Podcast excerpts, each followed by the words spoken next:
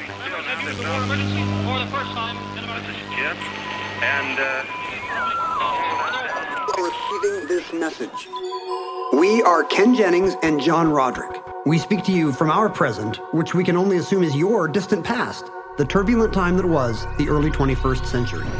Fearing the great cataclysm that will surely befall our civilization, we began this monumental reference of strange and obscure human knowledge. These recordings represent our attempt to compile and preserve wonders and esoterica that would otherwise be lost. So, whether you're listening from an advanced civilization or have just reinvented the technology to decrypt our transmissions, this is our legacy to you. This is our time capsule. This is the omnibus.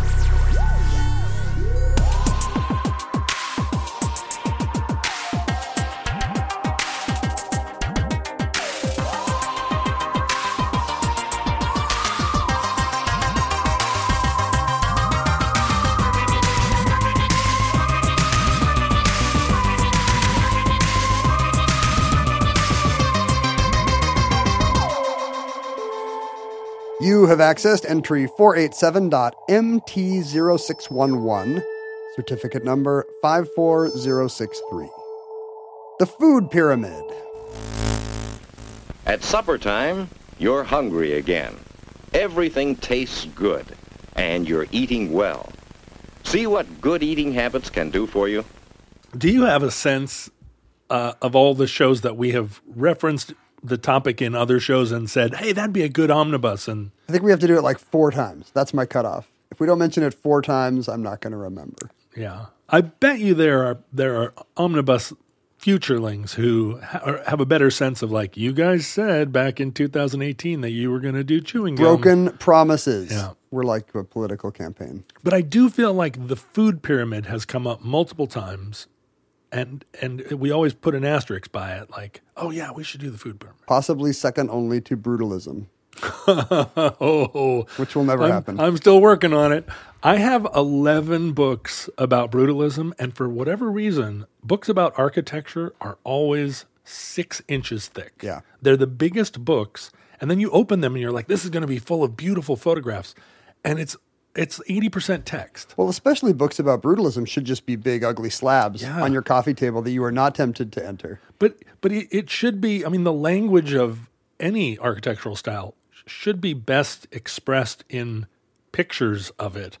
But it's just reams and reams of like herba derba derba I got derb. I got a big Gaudi book, a coffee table book for Christmas, but I'm an idiot, so it's Gaudi, and it's perfect. It's all gaily colored Oh, no. pictures of of curves and tiles and, Yeah. and Catalonian whimsy, and that's that's exactly what I wanted. Yes, it yes. did not have long, long columns of, of boring text. No, and I, you know, and so trying to do my show on brutalism. I mean, I, I've had those books for a long time before I've before we started talking about it here. But like, I, I think what it is is there's a lot of pressure on me.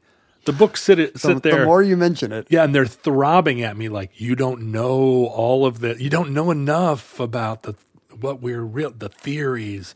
And I feel like, oh God. And I know there are futurelings that that have the, those theories in in their card catalog. Well, I think this is good. People will no longer look forward to this show because you're really because you're really making it sound like it's going to be a drag. So I think what I'll do is I'll just do like Yugoslav war memorial statues or something, you know, where I can get into brutalism from the side. niche. What we really want to do is talk about university libraries, though. Like, you know, big university libraries, they're all the same. They all look like prisons. Yeah, and the big, the you know, the big classrooms where you take your hundred level classes. They're it's all it's all terrible. I watched you once uh, play Jeopardy against a computer in, In the, in the big in brutalist. the Kane Hall super but had concrete you had you square. taken classes in that same Oh, for room? I had sure. I had three classes in there. I think. for sure. I had to. Or and I used to like sneak. That was one of the places you could sneak into a lecture and kind of stand on the back wall or get one of those seats in the back, like just stuff that I wasn't registered for. But I was like, oh, well, I'll- that person is giving a lecture on this. I'll go sneak in.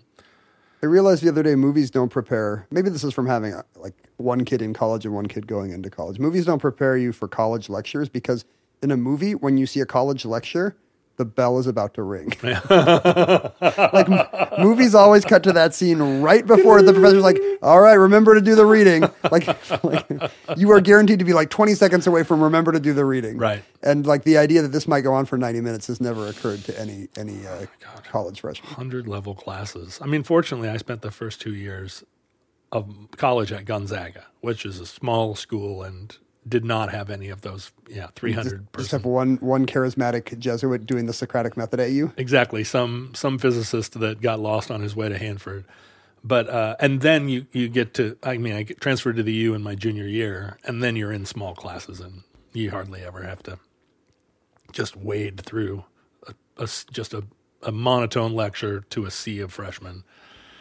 I just realized I have no college tips anymore. When my son asks me anything, I'm like, I, I, I don't remember any of that. Yeah. I don't know. I mean I went to college 35 years ago. But exactly. Well, but also 25 years ago and 15 years ago. my sister emailed me last night to say, "Hey, uh, your niece is in Madrid. I didn't really have time to to check in with you before she left, but she's doing a semester there. You got any tips?" And I was like, "I lived in Madrid literally 30 years ago. Yeah. Uh, like whatever my favorite bakery was." Is not there anymore. Yeah, when you were there, there were still Franco appointees in most public offices. We were spending pesetas, and yeah, you can still find some with Franco on them. And I, I, I don't know. What, like, what am I going to say? Go to the Prado, I bet. I feel like the 100 peseta coin was the best of all currency in the world in history. I'm looking it up right The 100 peseta coin just had, it was small, but it had a now. heft. Solid, yeah. It was like, it was like not much bigger than a nickel, but it, but it felt like it was worth money. It looked like money and it felt like money. Well, yeah, and plus, it's from Spain, so it's got the imprimatur of pirate gold. yes, yes. It's got a little bit of pirate gold in every duro. It did feel like a doubloon, but the Dutch had the prettiest money, and now it's all gone. No millennials will know what the hell I'm talking about. The Dutch had the prettiest money. No, it was. It was beautiful. now, now they just have their boring Euro uh, garbage. AI produced euros. Hmm. But you know, it's- on the other side, it's going to have a harp or a spaghetti or something. Yeah, that's depending right. on what country Something it's from some country. It's like, this is Europe, the Mona Lisa. Just like, no, screw you. But the reason food pyramid comes up uh, so often is that food, God, food is such a Can't get away from food. you can't get away from it, right? We all have to eat it, but it is it's also like a cultural battleground. It's a it's a very emotional topic for a lot of people, including me. There's a lot of food adjacent omnibus, right? Yeah, there are, and I think that I think we, I mean, we talk about food a lot, and right now I'm Hungry. I am hungry. I'm particular. It's it's really on the front burner for me because we here in the in the bunker household all agreed Like the Archie Bunker household. Archie, don't eat saturated fats. meathead. You do you have a New Year's resolution that's that's uh Yeah. yeah me too. Yeah, we have decided to stop eating sugar and bread based like like uh, refined white uh, starch. You are a refined white starch. I am a refined white starch. Thank you. Thank you for seeing me. I felt I feel seen. But the problem is that our food our general food and we are mm, you know like middle class health adjacent, you know, we have all the information. Alpha Jason. we, we live in a place where there are natural food stores not far. We know what we should be eating. But if you, I mean, when we look at our own diet, Eighty percent Pop Tarts. Is it's just the, I mean, I can't stand a Pop Tart anymore. The old ones were better. that true? I don't know. Old M&Ms used to be better, or at least there Wait, were more of them. Is that true? I don't know. You- these are new conspiracy theories. No, you remember an old package of M and M's felt like a meal, and now it just is like, pfft, I paid two dollars for this. I feel like maybe you you got bigger. I think that's you true. really think the M and M's got smaller? They, well, something changed. Everything changed. A Hershey bar now is just like a half of a Hershey. But I don't bar. want to get sued by the Mars Corporation just because, uh, you know, you, you can you can eat more M and M's now than when you were eight. That's the thing. They'll they'll come and demonstrate that the circumference of M and M's is the same. But no, we we eat poorly. I think not by the standards of. Um, you've seen all the all the research that even the, even the poorest Americans have better nutrition than anybody in the 19th century or prior would have been able to have, just because there's more calories available. Yeah. um, and that's true throughout the world. But we eat a lot of pasta. We our food, the the processed food that we eat, just is full of sugar and salt. Well, I mean, the thing about sugar and processed flour is they're they're delicious. Oh my God, they're so good. It's not just a coincidence. No, no, it's not. You're the coincidence is i mean not coincidence but because uh, as americans we're we're surrounded by conspiracy theories including that m&ms have changed M&Ms are smaller. i mean i'm, I'm Get throwing your, get your protractor. M&Ms are it smaller. was the trilateral commission that changed it um, but the idea that the that big american food processors are like surreptitiously consciously filling our food with garbage in order to get us addicted to garbage food so that they can make their capitalist profits and keep the world under their jackboot is such an american i Amer- well no it's i'm sorry a western idea But I don't think it's right. I think Velveeta actually is a it's a thought technology that just converts people. You don't have to secretly make Velveeta tempting. no It's gross and good. It's gross and good. But you know, this is part of the the the European suspicion about genetically modified foods. They're so psycho about it to the point where you're like, "Come on, you guys, just relax a little bit." But then the mad cow that we've talked about before made uh, uh, made everybody scared of. We're always scared. We're scared of this. We're scared of that. And food is a big is a big part of it. New Year's is a good time for those resolutions because like you uh you feel so gross after what you did to your body over the holidays. Oh God. Y- You like I feel I am a food pyramid right now. I'm a, I'm a, I'm a big food pyramid. It's like it's like bread and cheese up to my thighs, Yeah. and then it's some kind of summer sausage. You up- do have up a to my pointy hips. head, frankly. That's right. That's the those are the saturated fats up at the top and sugars. Well, and we see we see all those uh, people love an expose where some brave soul eats McDonald's every day for a month, and then you know their face breaks out and they can't they can't walk straight anymore, and we're all it's confirmed like aha. but also the the the authorities, ra- you know, the medical establishment, um, they kind of keep shifting the goalposts. We talked about this in the red wine entry that like the older you get, the less you listen to that stuff because you remember the previous cycles. Yeah, which kind of saturated fats are the good ones now? I'm, I'm not, you know, you can't keep it all straight. I feel like we're converging on perfection, though. I feel like I'm hopeful. I feel like we're going to get to a point where actually everybody shuts up about that because we actually got it right. It was just bad science in the 50s where they were like, you know what you need? Well, you're right about it. Zoom, you know, like zooming in. I think we know more now than we did, uh, and there is a real sense that, uh, well, you know, that's one of the things about government. Uh, Government is there to manage us, but also government has a vested interest in, or it, it believes about itself, and we empower it to think that it has a, a vested interest in our health and well-being. right? Government is not just about stealing our guns and and uh, disallowing us decision making power over our bodies, they're also the ones that make murder illegal, right? And Yeah, like it's kind of its most basic thing is well-being decisions like you can't beat somebody up on the road and take their purse. right or defrauding them of money is not okay, even though they are suckers. you still can't do it. Because we Congress passed the Protect the Suckers Act Exactly. in 1978. Being a sucker is allowed in the United States. Um, and you can swindle people up to a point. Not the elderly. Well, you can sure swindle them up to a point. You have to be related to them. or you or you could be the state government that has lotteries. but yeah, uh, uh, several years ago, let's say six eight years ago, we went on a low slash no sugar diet, and it was transformative.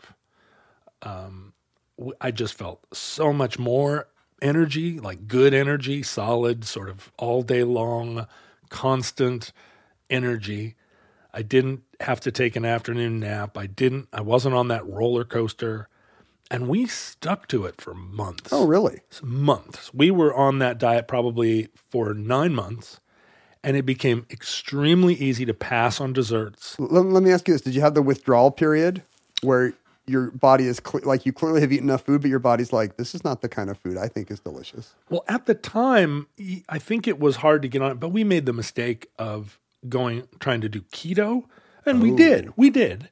Um, and so at that point, you're like, well, I can eat all the bacon and cheese I want, and you realize pretty quickly, I don't want that much bacon and cheese. You think you're going to want unlimited. Yeah. Yeah, that's the Atkins keto thing. This is gross. Like I've had bacon now two days in a row, and I don't want to see bacon again. Because your body's very good at that. Like they do this to toddlers where, you know, like the, their body can just tell, nope, I need more vitamin B12. And they'll reach for the, they'll reach for the goop that has vitamin B12. And what we and so what it is is psychological, right? The and I think that's what we identified here. We eat to comfort ourselves. We eat both to celebrate and also mourn. We get into just a habit of like, well, I'm going through the kitchen. I might as well grab a handful of this. Working from home is the worst thing that ever happened to me health wise. Yeah. because if I was at an office today here with you, I will not eat anything. And, I'll you and do I that every and I time. and I won't even be hungry. I'll get home and be like, "Ooh, hey, when's dinner?" Um, because I'm an unreformed chauvinist. Yeah. hey, hey, uh, hey, wife, whatever your name is. I feel like pigs and blankets tonight. no, uh, just because I've been here all day. But uh, if I'm home, I'll write one sentence and be like, "I could write another sentence," or I could go grab the stuff I saw in the fridge. But you do have a, a discipline around here where we've been doing omnibus now for 50 years. yeah, And fifty-five years You have never once eaten. a- accepted an offer, right? I'm, I'm all, every time you walk in, or at least normally, I'd be like, "Hey, do you want a slice of this? Do you want a, a plate of apples?" And you're always like, "No, thanks."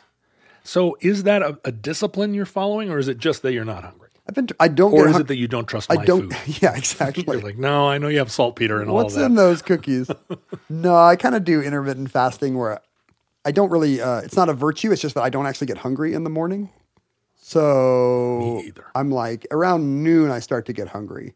But when I show up here and you're like, "Hey, look at this leftover bunt cake," I'm like, "There's some version of me that would love that, but he's three hours away." Yeah, I'm I'm the same. Intermittent fasting in the sense that I don't eat until about 5 p.m., but often forget to eat at 5 p.m. and then eat at 8 p.m. At which point I eat 6,000 calories because That's Yeah. that's exactly what doctors recommend. yeah, exactly. I eat a I eat a side of beef, but but often I fill up on on carbs. And I think at 55, I'm at risk for diabetes. I'm at risk for, you know, my doctor is from China and he says when he does my my run up, he says, "You have the American uh, body."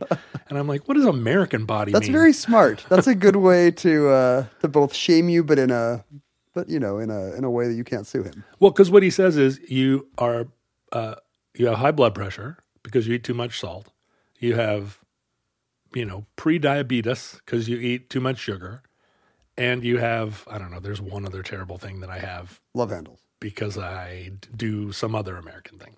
And he's like, it's not a problem. Everybody in America has it. And I'm like, it's a problem. and he's like, I mean, it's a problem, but like, don't. I'm not singling not your, you out. It's not your problem. But yesterday, oh my God, my mom has no filter, as you know. And she said, You know, in my day, we ate the worst food gravy on everything, pork chops twice a week. I mean, we, we just ate so much food, huge portions. But nobody was obese because I don't know why.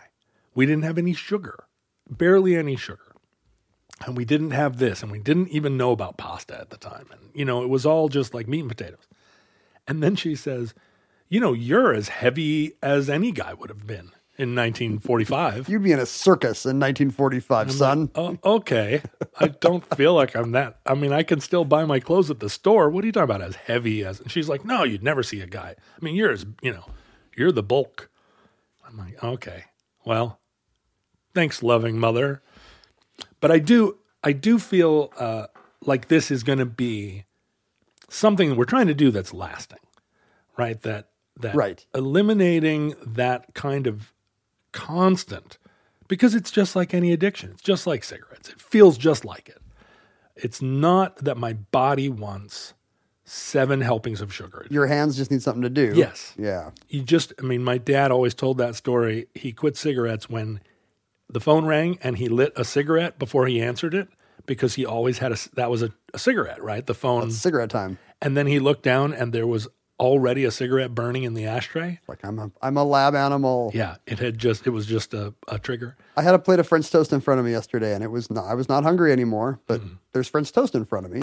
What am I gonna do? Not eat French toast? That's insane. It's basically eggnog except a toast. The idea that one could not eat French toast with it had bananas on it. It looked delicious. I was I was feeling so gross, and I was like, I can make it through. I, I can get I can do this. Come on. Come on. Just Terrible. just, uh, Terrible for me. undo your belt and get in it. Um, but I think as Americans, we have seen the food pyramid um, for what seems like all our lives. Floating eye above it. That's right, on the dollar bill. Is that what that is? The food pyramid? Yeah, it's the Masonic food pyramid. The Masons always thought a lot about carbohydrates. And the food pyramid is kind of like the presidential fitness program of our childhoods, where it establishes a uh, what seems like an impossible standard of achievement that none of us could possibly ever do. Yeah. And so it's just like the government at a young age just making you feel bad about And then it, yourself. it weirdly ties it to some kind of civic or patriotic duty. Yeah. You know, like, well, of course, you're a good red blooded American boy. Of course, you're going to have this many pork chops, uh, which is uh, a weird way to think about exercise or food and maybe not something that exists anymore. But, uh, but 20th century it did. well, and you know, I mean, now I don't know. It seems like well, half the internet is porn, or eighty percent of it, and then there's ten percent of it that's just people telling you what to eat, what not to eat, how to exercise, how not to exercise, and it's all none of it's internally consistent. Everybody's got a theory. I mean, half the I keep saying half of, but a lot of you see a lot of stuff online that's like they tell you to do this, but they're wrong. it just shows what people are messed up about, like what people are neurotic about. I had a, a friend, who, a middle-aged woman, who started to go to therapy for the first time, and all all she could find were therapists that just wanted to talk to mm, women about their weight because that's what middle-aged women Want to talk about are are uh, feeling bad about because that's what the culture did to them, right? and the internet is just an outgrowth of what people are feeling bad about, I guess. Yeah, or it's like, hey, are you feeling good today? Yeah. How would you like to feel bad? What if I told you you weren't getting enough beta carotene? But the the food pyramid as a thought technology. Um, in researching this show, I was astonished to learn was much more, especially in American life, a much more recent uh, addition, and um, and has a has a little bit of a, a strange history. You would think that the food pyramid was a result of a kind of virtue culture that stemmed, you know, a lot from science and Yeah. psychology. it's going to be like yeah it's going to be early 20th century efficiency culture we can measure everything we can measure iq let's start measuring calories Yeah, and Kellogg is like, you Oh, need more more uh, corn, buckwheat flour exactly, whatever he's into uh, for regularity. I mean, talk about uh, a mid twentieth century fascination or early twentieth century fixation. Oh, is that Let me right? see your It's- stools. it's all about bowel movements Yeah. Oh my God. Why- I remember. I probably told this story before. I was sitting in a bar with a Jesuit priest, you know, young hip Jesuit, a priest and an indie rocker walk into a bar and we're both sitting there. It's in Idaho, so we're drinking red beer, which is beer with tomato juice in it. wait what Yeah, that's an Idaho thing. Beer with tomato juice. And We're in this is a, a grandpa simpson story we were eating, drinking beer with tomato juice we were in a bar called the Fish Inn that doesn't exist anymore. They tore it down, but it was a bar shaped like a fish, and you walked into the bar this is a through the grandpa mouth simpson story through the mouth of the fish. we're in a bar shaped like a fish as was the style at the time And then the, this young Jesuit says to me, you know, we're both like leaning on the bar like a couple of Bukowskis. And he turns and says, How many BMs do you have a day? And I was like, What? I don't know. One? None? And he was like, You need to have three a day. oh yeah you told me I was like, Three a day? Three. I'd- What else would I do? We don't all have cushy clerical jobs. What are you talking father. about? I, th- I couldn't find a bathroom three times a day. And he's like, no, that's the, you know. And he obviously was op- operating from some s- textbook of health, some idea of like what, It just seems like he had IBS. or, you know, the Jesuits all lived together in a big dorm. This might All, have all been, of them in the world? well, yes. The Vatican. It's They a do. big Jesuit dorm. No, at, at Gonzaga University, they had a dorm. They had a part of campus that you, Right. you know, at, at- when you'd walk past it, at least I would always like look out of the corner of my eye, like, oh, the Jesuits are living in a big building over there. Could you always hear like Gregorian chants? Well, Gregorian Wa- chants are wafting like across the quad. or like uh, love sounds because you know half the Jesuits are gay and the other half are jocks. That's the that's the way it goes. I'm learning so much Yeah. about Gonzaga right now. Also, also their dorm is shaped like a fish, but uh, but I had a sense that I had grown up with the food pyramid. I'd been feeling bad about the number of vegetables and fruits I I ate in every meal since I could remember, right? Since I was a little boy. But in fact, the United States USDA did not actually publish any kind of food pyramid until the 90s. Wait, so I remember food groups. Food groups, Like that's right. that was what we used to get, right? You got your fruits and vegetables, you got your carbs, you got your meat, maybe meat and dairy, or, Mm-hmm. or was it meat and dairy? Were those two different ones, or was there like meat and dairy and then junk food? I can't remember. Meat and dairy were lumped together at first and then separated because they later. both come from a cow. They- Is that the well, idea? no, I mean, you know, because there's because there's all the science about well, what a, Right. you know, what exactly do we need? Why is meat and dairy Protein. the same thing? The protein group. There's a lot of other protein you can get other places. But there was already, at the time I got this in the 70s, there was already a sense of virtue and vice. Like the good ones are, and they were wrong. It was like the good ones are bread. Yeah. Mm-hmm. The bad one is meat. bread and potatoes down at the bottom. Yeah. In the most the most stuff you should have is bread and potatoes. First, fill up on bread. and potatoes. Then, if there's any room left, little broccoli's okay. But interestingly, that uh, original idea did not come from science about what the body needs. Uh, the bread and potatoes at the bottom were not the result of some flawed nutrition science where where old scientists were like, you need as many carbs as you can get. That's that's where your daily energy comes from. So if it doesn't come from that, where is it from? Lobbying groups? Uh, well, no. The first food pyramid was published in 1974 in Svenska, or Sweden as we call it. This comes from Sweden. It comes from Sweden, and it comes from. Uh, it's the result not of Swedish scientists uh, asking themselves, "How do we make?" As part of the government, How do we make more beautiful Swedes? that's right. How you know everyone's already tall and lean. I mean, everyone there is already beautiful. The stakes are very low nutrition wise. Plus, they have smorgasbord. They just They do. they invented girl dinner. No, it is a result of the fact that in the early 70s, 1972 to 1975, there was a global famine as a result of a couple of different factors.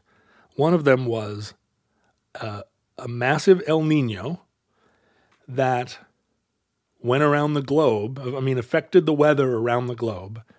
And created a huge drought throughout Central Africa, the Sahel, and all of the you know all of Middle Africa and and Southern Asia. I don't remember this famine. Well, you weren't alive in 1972. Yeah, but I'm aware of like the post war ones where moms would be like, children are starving in China. And I remember the We Are the World one. Well, and so this is the one that kind of set up the We Are the World. It, it introduced into the 1970s consciousness uh, this idea that there were, you know, these these areas of the world and often highly densely populated parts of the world where one bad year of failed crops could create, you know, a massive a massive famine where millions would die.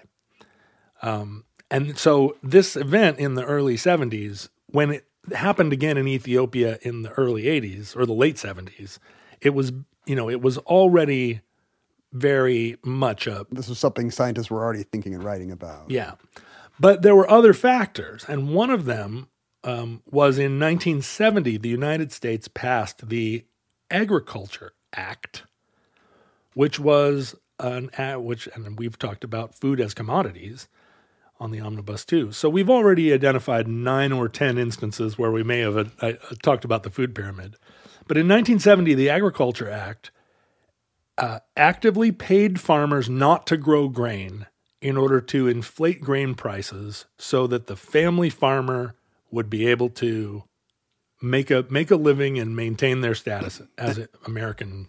And I assume this was in the face of threats of cheaper overseas crops. Yep. Is that what it is? And just like you know, like anything, there was uh, probably a glut of grain at the time, and the market was saturated, and so Wouldn't you love it if the government paid you to not make records? Whew. They should have been this whole time. Can you imagine? What a ripoff.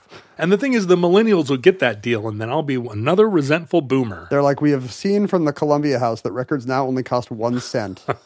we, we must Don't make records, we Indie must, we Rockers. must drive these prices up. What do you mean? I paid off my college loans. Oh, I'm so patriotic that I'm not writing books pretty much on a daily basis uh, without anybody having to give me a cent. But you are. Don't lie. You're always writing books. No. I'm- Because every two years you're like, oh, yeah, I've got a book coming out. And I'm like, what? Well, I've seen you every week. What have you, when do you write a book? No, that's the illusion of um, of prolificity. You Hmm. know, like really, it doesn't take two to three years to write a book. like if I was really going to a day job where it's like, okay, nine to five, better write that book. Yeah. You could write any book in like a week. Well, yeah. I mean, William Carlos Williams worked all day as a doctor and then went home and yeah. like, oh, I'm going to just Go write. over all- eight poems. But so, you know, at the very beginning of the Senate, this is the thing about the kind of whack a mole of public policy where you feel like, oh, this is a, a major problem that we'll always have too much grain. And so we're going to we're going to enact these policies. It does seem like in the face of global famine, that's not it. You, you'd see some of the short sightedness of such a policy. That's right. Not super good. Um, and then there also, this was right at the time when OPEC decided they were going to make fuel prices really high, kind of for the same reason. Like, we're not rich enough. And one way we could be richer is actually to make less stuff Drill slower. and then charge more for the other stuff. So there's a famine. Is this what you're doing, by the way? Like when you finally have a new record out, you're going to charge like 150 bucks for it? Yeah. I'll be like, look, It's been a long time. well, no, you remember that Wu Tang record where they're like, we only have one of them, but it's a million dollars. Uh, You've been doing that, but you've been doing zero of them, Mm-hmm. and so you can charge whatever you want. That's right. One, I'm going to make one record, and one futureling is going to pay. Wu Tang's mistake was making one. Yeah. You took that to the next level and made zero. Well, basically, that one record was the first NFT, Yeah. and it was bought by the first That, douche. that evil, that evil pharma guy. yeah, that's right. Like a like an the first Edge Lord bought the first NFT, and Wu Tang is Wu Tang one. They did it. They invented apes. so all of this what was suddenly like a major disaster. Russia had a had a like an extreme failure of crops, and so kind of got got ahead of the game and was buying crops that were were on the international market, and the people that got priced out were the global poor, and so So suddenly there's no sorghum for the global south. Right. And 2 million people died in, in of starvation in that famine.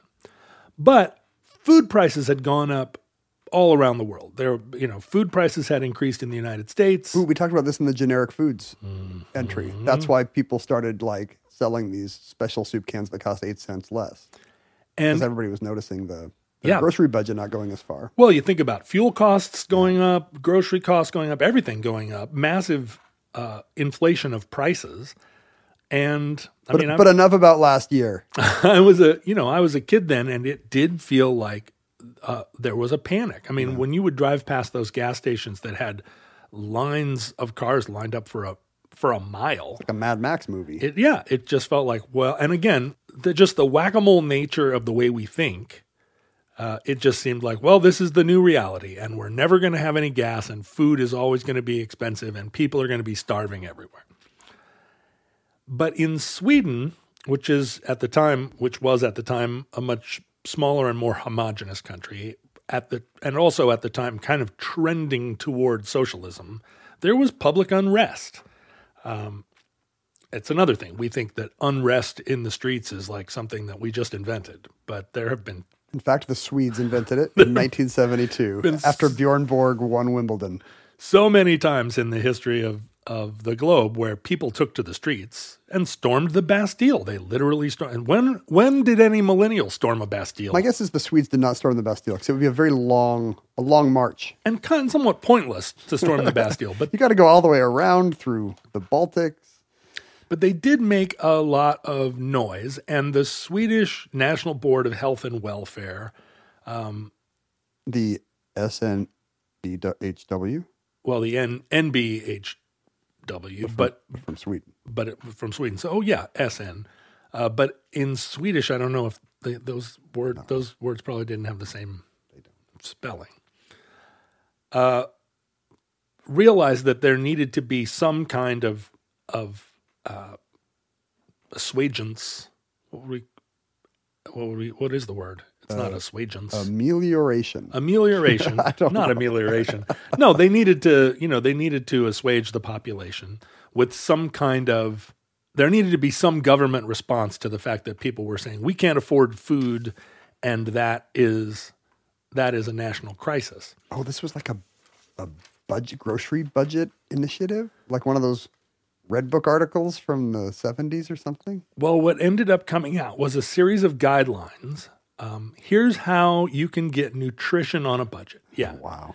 And the uh, the you know the the premise was look, uh, you need to eat a lot of cereals, and then you know supplement that with fruit and vegetables in order to get the vitamins you need. Meat's expensive, so Yep. Pasta and potatoes. And then at the top of the pyramid, uh, small portions of meat, fish, and eggs. well, the Swedish national characters always valued um, what uh, moderation in all things. That's kind of their national ethos. Is like we're all going to drive Volvos. We're not going to drive anything too crappy or anything too good. Um, there's a right amount of everything, and it's unseemly to have more. they certainly have a lot of moderation in terms of expressing their emotions. uh, I've done enough expressing of my emotions for the year, and so we're going to. That's more of a Norwegian thing. We have an evener keel here in this part of Scandinavia. But the the original National Board of Health and Welfare graphic was a pie, you know, it- it's sort of natural. It should be the food pie, it was the natural sense of what a graphic would be. like a pie chart divided into yeah, here's what you should do. But it wasn't really sort the pie chart wasn't um I mean a lot of this is just the art of graphic design. Uh, they didn't initially have the different sizes of pie uh, like Oh, they weren't proportional to what proportionate you should eat. to what you should eat. Pl- And Plus, you shouldn't make a food chart shaped like a pie. that's exactly right. That You'll just actually was a criticism. oh, really? Like this just looks like a pie. We don't We're making everybody hungry for the wrong stuff. we don't want to encourage the the the pie culture. So uh so some folks from basically like a supermarket cooperative because again, socialism um, held a conference about like how to get the pop the, the population to eat not better but more efficiently Cheaply. and uh, a woman by the name of Anna Britt Agasseter, Agasseter, Agasseter I'm sure that's right. um, was speaking, and uh, just a member of the audience, someone named Fjolar, Fjolar Klems or Clemis, We know the name of every audience member. This is like the Kennedy assassination. basically, you know, a Scandinavian, a couple of Scandinavian words where it's either uh, consonants put right up against each other or uh, vowels put up right against each other. Enough umlauts to. The thing about Swedish is their, their vowels don't actually sound like our vowels. Yeah. So I asked a Swedish friend, how do you say this? And she'll just say sounds that we don't have. Yeah. And I'll think- be like, oh, great. I don't have to say this right at all. Yeah, basically every one of the people in this story is named Vivishniva. Uh, you take it to Chicky and you put it in the boobadoo. That's offensive. I'm sorry to all my Scandinavian listeners. and Muppet Show fans.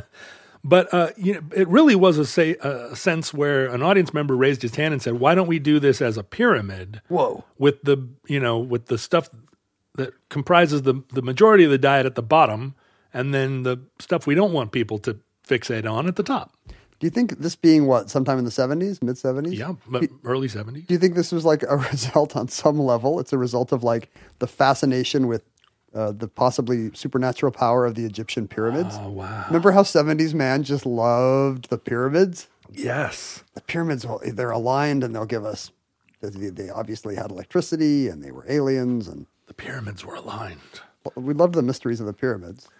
Well, so what I what I think might have happened is that food pyramid did go around the world at the time and was adopted by kind of a real uh, melange of countries that you wouldn't kind of expect like oh well Japan adopted it but also Bhutan and you know just sort of like it was not Just because it expressed this idea, you eat a lot of the cheap stuff and a little of the of the expensive expensive stuff. But the World Health Organization played a role in kind of putting this out, and I wonder whether or not uh, growing up in a in a culture, you know, a kind of left coast culture here in the U.S. gave us more access, or rather, our parents and school administrators more access to this sense of uh, they they would be more. Um, receptive to and also a greater Yeah. chance of being aware of International ideas. yeah, or a Swedish like nutrition guideline. It was in our textbooks, I remember. Yeah, uh, and that's the thing. It was not uh, promulgated by the government like posters on the wall. Yeah. but it was. Um, it did seem progressive and science based. Yeah, it was almost like what you would see in a in a reference book. You know, a, a childcraft or a world book would have something like this. Yeah. Can I just say it's not a pyramid? This is my this is my objection. Oh, it's just a triangle. It's a triangle. Yeah. Is it is it ever 3D? I, I, I don't think I've ever seen one where the, the the kale goes around to the side or whatever. There are, um, there have been, and as we'll see, uh, as the U.S. government has uh, first adopted the idea and then second tried to disseminate it widely, there were some like school assemblies where someone from the National Institute of Health would show up with a three dimensional pyramid, often with the speaker inside the pyramid. What? Who would like poke his head up. like it's like a girl coming out of a cake. yeah, with the top of the pyramid as a hat and go, Hi, kids. I'm the food pyramid. I'm Foodie the food pyramid. Yeah, Foodie the food pyramid, and you know it makes more sense that that you, the mass would be represented by a three dimensional. I thought you were going to say they actually built a pyramid of food Yeah. with like loaves of bread and then oranges and then That would have been grotesque. A grotesque, yeah. Imagine imagine the layer of meat. yeah, right. Or cheese. and a distinctively American waste of food. Like we're not going to use this today, kids. It will be super gross by the end of the. Did you ever see that picture in reference books of the time where it was like, this is what an American eats in a year? And it's like somebody standing in a household of what, uh, you know, a room of what the American household eats. Yeah, And I just remember staring at it, except, you know, it's pi- piles of this many apples and this many loaves of bread and this many gallons of milk. It was something almost hideous about it. yeah. I ruined a party once, uh, sitting on a couch in a room full of smoke, and uh, by saying kind of out well out loud, obviously out loud, The but way, the way you usually say things. a little a little maybe like hey everybody um what if we had stacked in the room all the cigarettes we were ever going to smoke and so rather than just always reaching for another cigarette we realized that we we have to smoke all these cigarettes I'm on cigarette number 1148. yeah like we would have to look at this pyramid which would be enormous and just each of us like slog over and go oh gotta get started on these cigarettes and everybody was really bummed out by that idea Well, this is a diet tip. On January 1st, stack up your food for the year, and you will not be excited about eating very quickly. yeah get started on those snickers bars I don't think I can get through all this mozzarella. so throughout the you know throughout the 70s and 80s more and more people got invested in the idea of a food pyramid and we did i think start to see posters for it um, but again not uh, not disseminated by the us This, not is, this was never a government program. not part of the FDA or or um, or you know the the general sort of American attempt to manage their population with weightlifting advice. But a lot, you know, this was of course an area of study. A lot of universities got involved. People uh, kept pushing new and better versions of this pyramid, but always based around the same structure grain and cereals at the bottom and, and cheap starch, fruit and vegetables in the middle, meat, fish, and eggs at the top. But, you know, with, with more sense of like cooking oil. And you have Oh, yeah. to you have to make an allowance for sugar. I do. so Rem- it's I do little- remember when there was a little asterisk, and suddenly it's like oils and sugars. Yeah. Like a, you have to have this kind of oil and you have to have this little bit of sugar and you know in response a lot to people saying like this is not this is incomplete and unrealistic. Can't eat this way. Yeah. And back then, it was as we talked about in I can't remember which show. It, w- it was believed that you know the food, the oil and fat in your food was the same as the fat in your body, Right. and so the path to health was not to eat oils and fats, which is actually not true. Right. And I I mean in the early 90s I was I worked with a woman who I overheard one day saying, "I made this box of brownies." This was a, you know, she worked in my little segment of the of the company. I made this box of brownies, but they're they're fat-free brow- brownies. So I ate the whole thing. I ate a whole tray of them. And they're fat-free. And you know, and I even then I knew that there were 1000 grams of sugar in it They're free and you're fat. Um, but you know so like don't eat the whole thing it's still not a not good for you It was the Olustra entry, I think. they're fat free they're w- literally we've talked about this for 14 times Yeah, fat free was was code for healthy. Yeah. because sugar was big sugar was very good at propping up the idea that fat was bad, sugar was fine. right that that's about the same time i had that my first fettuccine alfredo with chicken and i thought i honestly ordered it thinking it's like healthy it's got chicken in it because we didn't eat that much chicken before that chicken was healthy but in 1991 the USDA published its first food pyramid, which was We said ninety one. 91. It's a grunge thing. It was grunge, basically. They were like, yeah, no, no, eating that food. Yeah, yeah, eat this other food. they got Eddie Vedder to do it. yeah. Uh, and it was, you know, it was absolutely a more sophisticated idea of the pyramid. And it, had, it included physical activity as a component of how it's much more of like a how to live pyramid. You need to eat this much, but also move this much. This is what kills the food pyramid is trying to make it a super pyramid that contains the universe. Well, and they also were like, here, we're going to allow you some discretionary cat- calories. Boy. You can burn, you know, but basically it all, you know, it adds up to two Hershey's Kisses and a, and, um, you know, half of a pop. I just think the food pyramid was beautiful and wrong when it was like a lot of carbs, some vegetables, a little bit of meat. Now that it's like this shape has to express everything about a healthy lifestyle. It's full of ifs and asterisks and and uh, sidebars. Well, as you can imagine, it was assailed by criticism and, and some of it kind of interesting. And, and I think you could see this in the pyramid without, without being a food scientist, which is to say that when they say two servings of meat, they mean that's the maximum amount of meat you should eat in a day. Whereas when they say two ser- servings of fruit and vegetables, that's the minimum amount of fruit and vegetables, Seems confusing. right? You're not going to eat too many vegetables. right. So when they say two, they're saying like, please eat two. That's as, that's going to be hard. And they're but- kind of making a deal like a like a like a beleaguered mom. Like we know you're not eating vegetables. Just for the love of just eat two. yeah, we're going to we're going to try and only eat two servings of meat, and we're going to try and only eat two servings of vegetables, At but for least. different reasons. Yeah. But go ahead. Were you about to say something? Um, but they were particularly criticized by both, wait for it, the meat and dairy industries, Hmm. because both meat and dairy were represented as like, don't, you know, Don't overdo it. These are, s- you should eat these sparingly. And, and essentially, these are the the stuff at the top of the pyramid is the bad stuff and the stuff at the bottom is good and american meat and dairy industries are massive massive industries and it's not that it's just mega corporations it it they're typical lobbying groups where it's just like the AARP um, the AARP only has power because it has 10 million members all giving it $5 a year or whatever it is. But that, but just the sheer numbers of them allow them to go to Congress people and say, "We're against whatever." And this is true of dairy farmers lobbying groups. And this is probably, we're getting into the years of the dairy surplus, right? That leads to the government cheese entry. So the last thing Wisconsin wants is people to be thinking twice about milk and cheese. Yeah, and and also uh, the science now has gotten better, and scientists are pressuring the USDA from the other side, saying, "Well, no, less dairy.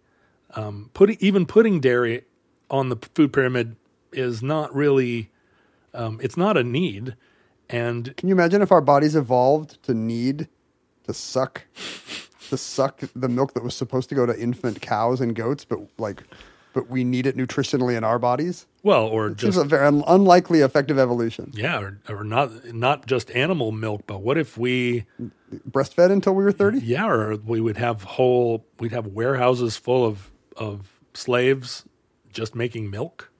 Yeah, Oh, that this sounds- is a dystopian story. Yeah, the whole you don't want to think it doesn't. Ice cream is good enough, and cheese is good enough. It doesn't bear thinking closely about how dairy exists.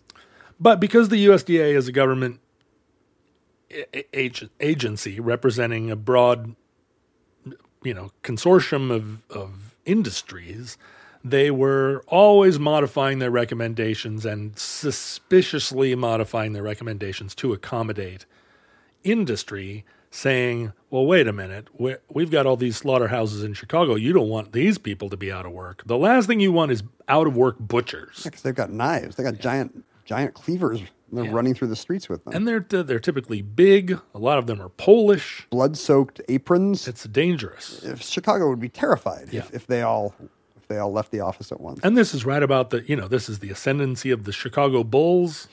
Like I don't know how that plays into it, but it's all cultural context. Like the two years Jordan retires, like Chicago's very uh, it's on thin ice there. They really need uh, a booming butcher industry, booming meatpacking industry.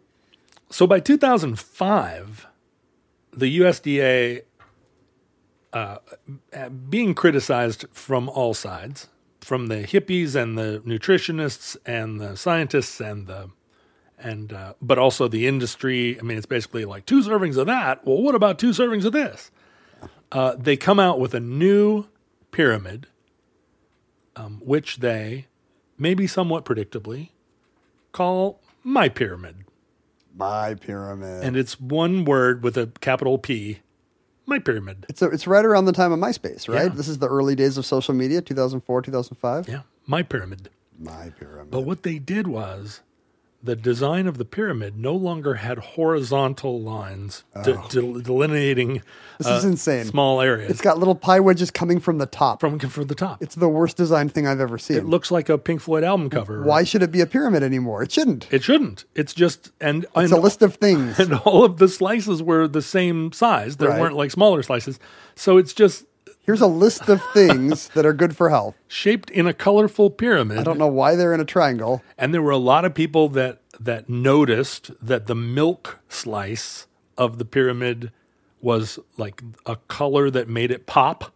Like the All right, dairy, dairy's like uh, pushing for a nice yellow milk slice. or yeah, they're something. like, well, we should go, we should say the cereals are brown and the but you know pink is the or bright orange is dairy, and so and also there's a on the side of the rainbow prism pyramid there's a series of steps and a graphic of a person climbing the stairs. Oh, So exercise is now on the side of my pyramid. Yes. So the metaphor is very confusing. Yes. So this is your wellness, which you are dividing up into different types of food.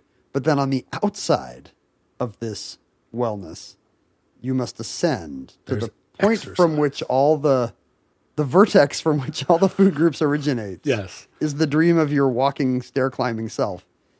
It's insane. They were they were just they felt like they were locked into the pyramid and it should never have been a pyramid. Exactly. What are we talking about now exactly, USDA? And who who's going to put this on the wall of a classroom and have it make any sense? I can't believe this government committee design initiative turned out inefficiently. So at this point, uh, we're not the only ones to notice that my pyramid is dumb or was dumb.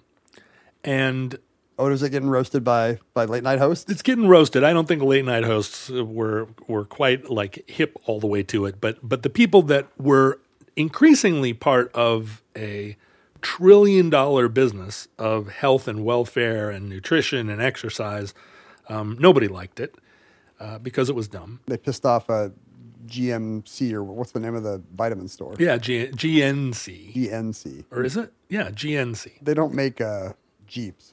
No, right? Or they, and they don't make stereos. Which, which one makes Jeeps and which one makes uh, AC Delco makes the, Omega Omega three supplements? Uh, and so Harvard decides to get involved. And, Finally, we're and going to get this settled. there's there's a, a- the School of Public Health at Harvard says, you know what? We're going to make a pyramid, but our pyramid's going to have a lot more information in it, and it's going to be a smart pyramid, not like this dumb pyramid. Their objection was the other ones were not busy enough. yeah. We're going to cram some more stuff in here. And Harvard, uh, hilariously, and I don't know, I mean, you have seen this as often as I have, when you're researching a topic and you come to a place where people have written a lot of academic papers on the topic, and then you realize that there's a whole cult of academic papers behind paywalls. And they'll give you the, you know, the prospectus, they'll give you one paragraph on it, and then you have to subscribe to the Harvard Library, you know, and I don't know, you have to pass a uh, calisthenics test. I have gone to university libraries in person for omnibus just to get around the stupid paywall. Yeah. Uh, and so Harvard has put out this health pyramid, but you can't read any of the documentation because, because there's a hundred and eighty dollar a year fee. yeah, exactly. Harvard has kept all the studies behind a, behind a line. But they do try to publicize their, their smart pyramid. And it is nominally smarter. It still has, um, you know, fruits, grains, veg, protein, but it doesn't, you know, order them the same way. And the and le- there are levels in the pyramid that are divided in half. So Oh yeah, it's got kind of bricks. I've seen this one. yeah, exactly. It's more like an actual pyramid made out of blocks. Finally, is there is there a pharaoh in it? They're underneath in a tunnel you can't see. And the pharaoh is your health. your, the pharaoh is your health, pharaoh and is there's wh- a curse on it. So are they reflecting finally kind of this? Um, are they getting away from this idea that carbs good, protein bad? That the protein and fat bad that we grew up with is it, is it actually embracing the maybe less starch kind of thinking? Yes, somewhat, but it's also reflecting the well, nuts are one of these. And so n- when you eat nuts, they're good for you in a protein sense, but they're also oily Hmm. in a nut sense. And these nuts are better than those nuts, and these cooking oils are better than those cooking oils. So there's like lists of bullet points. In yeah, every- and these sugars are better than those this sugars. pyramid sounds like a boring pyramid, John. Well, but they but it's got some graphics in it. It's got some color in it. It's like it's the pyramid that you would look at if you were a smart, and you were like, yeah, now we've finally figured it out. Like they, it took till the 21st century, but it's finally at the level of a USA Today infographic. yeah, that's exactly it. We've got it now. All I have to do is every meal uh, uh, apply it to this pyramid, and you know, and it and it did it is complicated in the sense that yes, you need to use these foods and there and every one of them you pick up you can look at and go but is this the perfect is this the ideal form you know spinach is good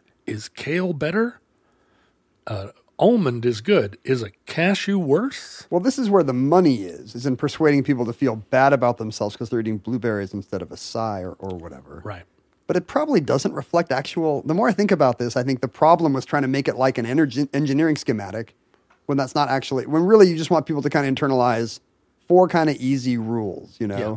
like exercise more, sugars and processed foods less, fresh foods more, you know, like, but that doesn't, that's not like a diagram. Yeah, exactly. And there have always been then uh, there's always been room for those people and you know, little Instagram shorts and TikTok shorts now, but there were these people also writing magazine articles where they s- they, they have always said, "Look, eat less and exercise."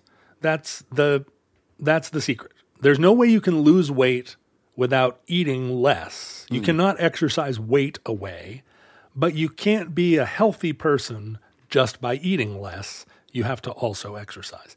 And the uh, cult of exercise is exactly the same. There are people that are out there right now telling you you need to do You're exercising wrong. yeah, you need to do a small number of reps of high weights, and then there's somebody else that's like, not if you want this, you, want to do a lot of reps of low weights, and this person over here, you know, saying no soup. It's uh, because it's it's just capitalism. Yeah, As long as those people are competing for your fitness dollars, they're all going to have an idea and tell you the other ideas are wrong. how did you make this about Marxism? The solution is to nationalize the fitness industry. We need government gyms on every Yes. corner, Yes. administering the president's rope climb and filling us with food pyramid foods, and then the problem is solved. Here's what's going to solve the problem: that the government feed us and force us to exercise. Yes, Yes. exactly. And then, and- but we all get the same amount of food, and we all have to do the same amount of exercise. that sounds great. We all get on our government treadmills in our little cubicles, and we we power the the grid yes, with our uh, with our exercise. And if we don't make our quota of exercise, then we get less food. That's a downward spiral. it's a Black Mirror episode, If we do if we get less food, how are we going to make our exercise quotas? I'm starting to see a problem with your proposal. In 2011, the USDA finally said, "Look, we're we're going to pivot away from the pyramid. It's not The pyramid's done. the pyramid is just not a good way to look at it." And they replaced my pyramid with my plate. Oh. So Remember they're, my They're plate? back. well, they're back to the pie chart that the Swedes started That's with. right. Except now it's it's supposed to be a plate. It's not a pie. It's a plate. And it makes sense, It makes sense. And they draw lines on the plate, like a TV dinner. basically saying half of your plate should be fruit and vegetables, and then another third should be, you know, this assortment of different foods that comprise your starches and your grains and your so forths. And then up in the corner, there's your meat and dairy, or up in the corner is your meat. But yeah, in a nod to Wisconsin, it's a table setting with a glass. and then there's a cup of milk. dairy's like the moon orbiting your plate. Because you can can you imagine how unhealthy it would be to not have a a, a big glass of milk with- Delicious with, your milk. with your with thick creamy milk with your meal? And that was one of the one of the major criticisms of my plate in 2011 uh, that the suggestion that you have a cup of milk just enraged people. They, well, they had kowtowed to the dairy industry. And so then the USDA had to say, well, okay, not a cup of milk. Because there were people that were like, can you imagine three cups of milk a day? What that's even going to do to a Swede, let alone someone from Japan? oh, hey, I'm on Amazon and they sell these as tableware. My plates? Yeah, like you can put- you can set it in front of you with the uh, with the quadrants colored Oh. appropriately, and you can push your your uh, broccoli into the vegetable part, and you can push your grapes into the fruit part. and you can see the like this you can see the the like hyper mom that s- that that subscribes to zoop or whatever goop is that what it's called gloop The Paltrow, Gwyneth Paltrow Gwyneth thing. Paltrow thing Yeah. it's goop and then she's actually putting the plate down having meticulously filled those spaces with the different foods I kind of want this tableware now. i know it's pretty rad It You- would it would be fun for a party, uh, but harvard but it's very weird, by the way, because all these dinner ideas have a bunch of green beans in the in the vegetable place, and then some apple slices in the fruit place, like like you would never actually have on a dinner plate, you know. All right, now let's eat our let's eat our uh, fresh fruit that comes at the side of our dinner. yeah you would have the fruit in a cup and a whole section of the plate that was Right. just milk The fruit would be dessert, or it would be before the tr- before the meal with a with some cheese or. This is the problem with making a huge portion of any meal vegetables because unless you're eating a stir fry or are a vegetarian, your typical American meal does not have half a plate of vegetables because there's only five vegetables anybody can think of. But that's why it's that's why they're that's what they're trying to accomplish. The idea is not that dinner is a big plate of meat and gravy with a little corner of vegetables. Right. The idea is you should be thinking about dinner as a big plate of vegetables and here's a little protein as a treat, as a, But- spe- a special treat. like putting a picture of green beans doesn't help, right? Everybody knows about green beans. Like you should it, basically what the USDA should be doing is putting out a, a pamphlet every month. Here's a way to prepare vegetables that you might like. I like every vegetable. You like every vegetable? I think Do you like boiled okra? it's slimy. it is slimy. You don't. I like every. uh, You could prepare every vegetable bad. I grew up eating Okay. boiled Brussels sprouts that tasted like metal. Right. And I grew up eating canned peas and carrots that tasted like nothing, and were mushy. Yes. But you know, our moms just didn't know they were supposed to oven roast them. or- But or now you grill them guys or have an, uh, something. an air fryer and you put, you put air fried kohlrabi every night. but that you know that is the challenge for Americans is uh, to readjust your taste and your mind so that you think good food is If you just had like gar- burned broccoli. if you said garlic green beans from a Thai place, you'd be like, I love green beans. But garlic green beans are hardly cooked relative to canned green beans, which are like massively cooked. And they're probably there's probably a ton of oil. I don't know, but Well, Harvard responded to my p- my plate Harvard fires back. issuing Harvard's healthy eating plate, which is not as cool sounding as my plate. Why are the two institutions here Harvard and the U.S. government? Well, you know, I'm sure that uh, That's all that's left. even in this neighborhood, there's someone who has made their own uh, eating chart, maybe even in this house. but you know, Harvard has the the credibility of um, of their school of public health. I didn't know they were like a nutrition. Well, pr- Empire. presumably all the all the the mucky mucks at the National In- Institute of Health went to the Harvard Public School of Health because it's just like all of the concierges at major hotels went to Cornell. They just have decided like this is one of our specialties, I'm looking at the healthy eating plate. and it's better. It's, better. not just a it's not just a cool graphic. It's got more information, and it says this you should have nuts. There's no there's no dairy whatsoever. They're not kowtowing to anybody. There's a glass of water because you got to stay hydrated. There's a there's a cruet of oil next to your plate, Mm-hmm. but it does not suggest you're supposed to mo- finish off your plate and then suck down the cruet of oil. No, It's- that's what you use to to flash fry the green beans. and they all have little notes. Like this is saying, look, we said vegetables, but that doesn't mean French fries. Right. We said oils, but please use olive and canola instead of trans fats. Like, make sure your grains are whole grain. Limit red meat. Avoid bacon. Wow, they're like anti nitrates. Well, even yeah, nitrates and the so- all you have to do is eat bacon for three days in a row, and you're like, my tongue is swelling up, and I feel like dying. they always point to the the meat part and say also beans and nuts. Beans and nuts. And they, they what they really mean is you should really just eat beans and nuts. It would be better for you and the earth. But they know it's a hard sell. They're not going to tell Americans this is the beans and nuts quadrant. The thing is that for me, that has been my savior. The first thing I did was make a pot of 15 bee- bean soup. That Are there even 15 beans? there are 15 beans. Did you have to discover new beans to make this soup? There's a very famous 15 bean soup mix that's in every grocery store. It's just a bag with 15 beans in it.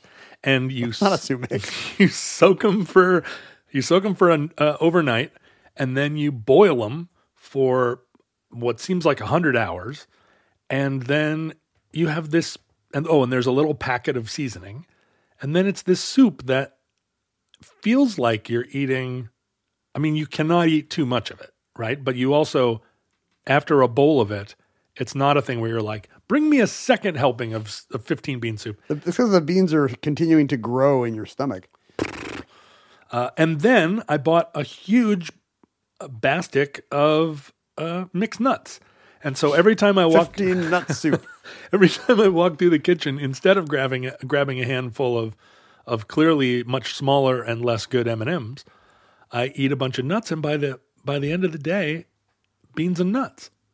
I'm looking at a list of the 15 beans, or at least the 17 beans from which various manufacturers take their 15 beans.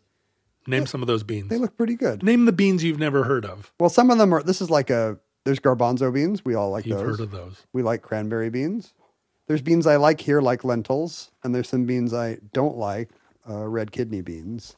But if red kidney beans are mixed in with Yeah, it's 100 true. other beans, You're not gonna. I'm not gonna pick them out like it's a Chex Mix. Right. Oh, and what I do is like everybody I know in uh, Western Washington, no matter what I make, I put in as much spinach as the pot will hold. Right. And then And it'll then it goes down. disappears. it's just little stringy bits of green throughout your soup. Do you feel like your 15 bean mix has both large lima beans and baby lima beans? It does. Those Those are- are, the Americana Those are bean. two different beans. White cashew The nut. thing is, the the large lima beans are as big as a cicada. oh, They're massive. I don't know if I would feel safe. Do you take? Do you like take it out and you just take bites out of it? Take bites off of one? No, Like because you're eating a peanut butter cup? you, you cook the soup long enough that the large lima beans just go. You know, you bite into a bowl of bean or a spoonful of beans, and it's, just it's all bean. it's just a bunch of beans. You're not going like, I don't want those big ones. I'm intrigued by your new bean based lifestyle. Yeah. I don't think I'm going to try it. I guess, I guess if I if I bought some Gas X, I could try it. That- Well, that and then of course that's the other problem. I mean, 15 beans. If you It's good don't- for the it's good for the solitary living gentleman. if you don't get gas from that bean, you're probably going to get it from the other bean. But but uh, so wish me luck. I'm I'm now what a few weeks into. Um, I mean, by the time this show airs, it will be a few m- a couple of months of not eating sugar and and lame starches. And you know, like we cheat once a week, but you're like pretty much like what happened to us the last time is we went nine months and then someone introduced the idea of cheat day oh, and that killed that brought down the whole foundation. because we had cheat day and then we had you know three weeks went by and we were like well cheat day really starts on saturday and then it was like well cheat day starts at midnight on friday and it goes till you know monday morning we could have two consecutive cheat days. yeah and then pretty soon it was like well i mean i ate a bowl of ice cream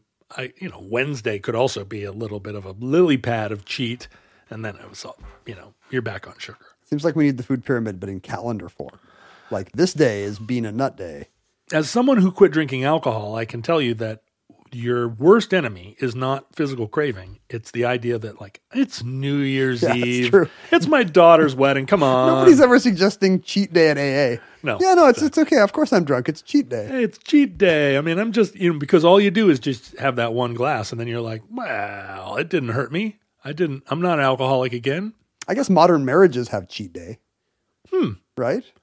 Oh, you're talking about polyamory. Sure. Like it used to be an absolute addict like rule, fidelity, and now it's like, no, it's cheat day. What's going on over in your in, in your neighborhood? Not in my house. I didn't I didn't realize that you were part of a progressive Mormon church. No, it's not. It's it's, a, it's our neighborhood. Yeah, your neighborhood. That's right. It's a key party every New Year's Eve. I- I've been to I've been to church with you, and I know that uh, every family has seven kids, and they all are dressed in the same outfit: little bow ties on the small ones, bigger bow ties. And nobody's got time for polyamory. Yeah, exactly. you well, yeah, seven They kids. Got six kids to drive to soccer. What the hell? and that concludes the food pyramid. Entry 487.MT0611, certificate number 54063 in the omnibus. Uh, futurelings, uh, much as my pyramid was a result of the dawn of social media, we now live in the dusk, the dusk, the end times of social media. Please do not try to find us at Ken Jennings, at John Roderick, at Omnibus Project. It just won't work. I feel like a lot of people are doing no social media New Year's resolutions. Are they? Yeah, I think so. That's smart. Uh, I I I did not know that. Can you get like a cheat day for Instagram? Ah, pff, that's the other problem. I mean, I went after my explosive uh, ejection, my my 15 bean in- ejection from social media three years ago. I uh, I stayed off of it for for months, really for a year. Didn't go on it at all.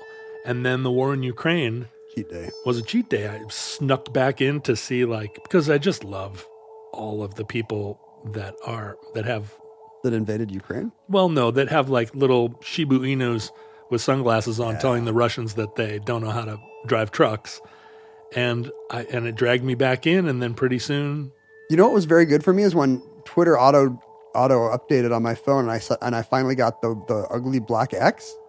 oh, I just don't want to click on. it. I have no muscle memory for for liking the ugly black X. it's ugly. if that was a cute blue bird, I'd be like, "Oh, this is the this is the blue bird that tells me jokes and gives me news." Yeah, But now I'm like, "What even is this icon?" the Edge Lord X. I, don't- I don't click on it anymore. yeah, it's, no, it's gross. It's perfect. Are you not? You're not tweeting, I don't. I don't know. Maybe I don't think so. but are you on Mastodon or something like that, or is it, have you just eliminated it from your diet? Blue Sky, but I'm not really on Blue Sky because again, none of them are as good. So you're not like, boy, I got to see what's going on. So as long as none of them are good, I'm not really going to be on social media. It's amazing. It, w- it worked. Yeah. Well, uh, I I I think it's the most toxic thing in my life, um, besides my next door neighbors, and I don't want to be. I mean, it's just garbage, pure garbage. How come there's no government my pyramid for social media? Where, it, where instead of a plate, it looks like a phone app, a phone screen, and it's like here are the apps you should be using, and it's like good ones. Maps. What's the uh, oh maps? pro- I don't know what what are- Wikipedia. what are the yeah, privacy or you know the do not disturb app, Uh, the A- common sense media. ASMR meditation apps, Yeah. and then there's like little okay, you know, the tip of the pyramid is you can have a little Instagram for Yeah. a treat, you can play Candy Crush. Well, here's the here's my problem. I put limits on all of my stuff every day. There are three different times when it's like you have exceeded your limit on this, And you're I'm like, just like, "Good." screw you. Click right through it. It's just become another. It's just like a pop up ad. I hate you, past self. Who put this on here? Um, so instead of doing that, you could, uh, people in our time could email us at theomnibusproject at gmail.com, uh, send us things at P.O. Box 55744, Shoreline, Washington 98155. Uh, find their, uh, find other listeners at the Futurelings groups on Facebook and so forth. I, I tried, I looked at the Reddit one the other day and it's pretty dead. Oh no! We need 10 of you right now to go to Reddit and like try to colonize it. yeah, start arguing about something over there on Yeah. Reddit. It's like uh, you know, you could go to Mars and have sex, or you could go to Re- uh, Reddit and have an argument. Well, what about what about uh, Discord? Because people are always uh, telling other people to go to Discord. I noticed. yeah, there's some well, there's some offshoot of the of the Discord for your other podcast. Well, no, right? that's discourse. discourse. Discourse and Discord. I thought the the bus or van one was Discord.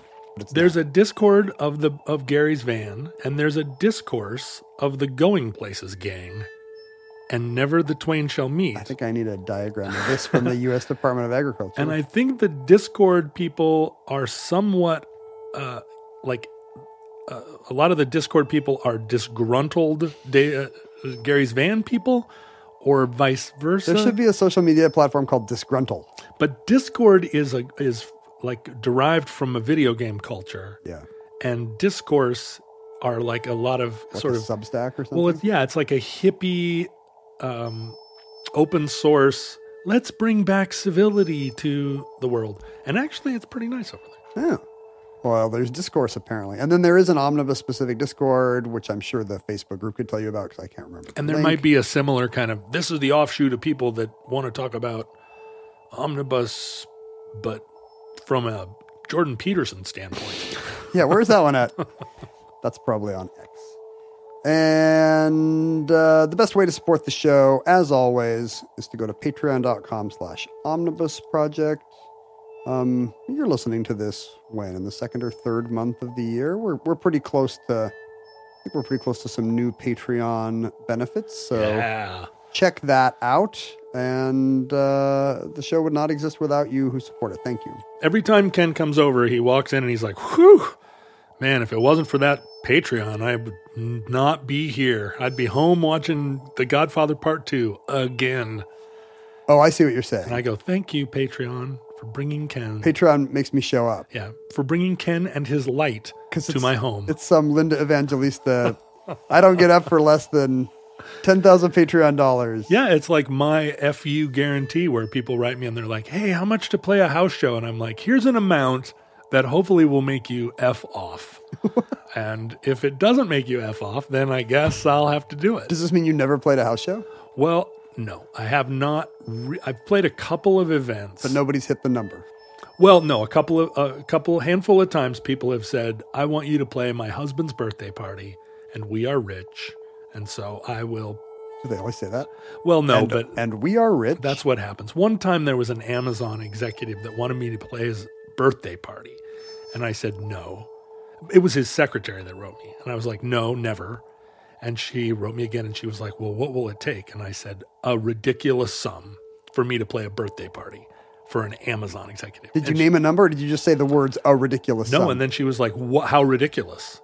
And I named a number, that I thought was a ludicrous number. And she was like, fine. One second later, and I was like, oh man. could have said any number. I should have doubled that. I forgot to. s- I didn't use their ridiculous numbers. I used my ridiculous. But then I did it. I went and played this guy's birthday party. And what was, what happened was um, he was standing six feet from me, freaking out. And the other 200 Amazon executives that were at his party could not have cared less and were super, it felt super awkward because. they're like, oh, it's a band. Yeah, like Mr. Guy was. It wasn't a band. It was me with a small amplifier. Oh, so It's the way I feel when I go into a restaurant and a live musician is setting up, and I'm like, oh, oh no! Friday night, right? Yeah. So I was just like, push over, just basically looking him in the eye. and he was jumping up and down, like singing every word. And then all of his like millionaire friends were like, oh my God, when will this be over? That's how that's how a birthday party should be, though. Exactly. He was the special birthday boy. Yeah. And then I and then I put on my hat and coat and grabbed a couple of petit fours off of a silver tray and got the hell out of there. Into the night. Well, some of you, I bet, do not support the Patreon, and I hope you feel uh, bad about that. I hope it keeps you up nights, all this uh, hours of entertainment, of moderately uh, informative and, and correct entertainment you've been getting for free for years. Don't you think you're gonna have to pay the piper at some Eventually, point? or- Don't- don't you think the universe is gonna want to exact some price? At least write me and offer me a ludicrous sum of money to play your house party. I'm not saying your cat's going to get run over because you listen to Omnibus for free, but it's time to start balancing the scales. It's 2024, and if you have not made enough resolutions, maybe make a resolution to donate To support great art, to support. Green Art. or absent that, Omnibus. future links from our vantage point in your distant past, we have no idea how long our civilization survived. We hope and pray that the catastrophe we fear may never come, or we hope and fear that the catastrophe we pray for may never come. Pray for catastrophe? Aren't you somebody from the northwest Hmm. Doomsday that's cult. that's always like, oh, I, if the if the earthquake does come, I hope it's big and not just Well, I hope it's- another little earthquake. I just hope it's big enough to kill me. I don't want the, I don't, I don't want the earthquake to maim me. But I mean, don't you like when, whenever people are like, Yeah. "Well, Rainier's going to erupt someday," you're like, "Why not today?" um, if the worst comes soon, like for instance, Mount Rainier erupts, this recording, like all our recordings, may have been our final word. But if Providence allows, we wish you many goods and cheese, and hope to be back with you soon. Well, many goods and cheese, but mostly whole grains and nuts, Beans and nuts and fruits and vegetables. and apparently stir-fried green beans. Small amount of cheese. then we would hope to be back with you soon, unless you're super farty in another entry in the Omnibus.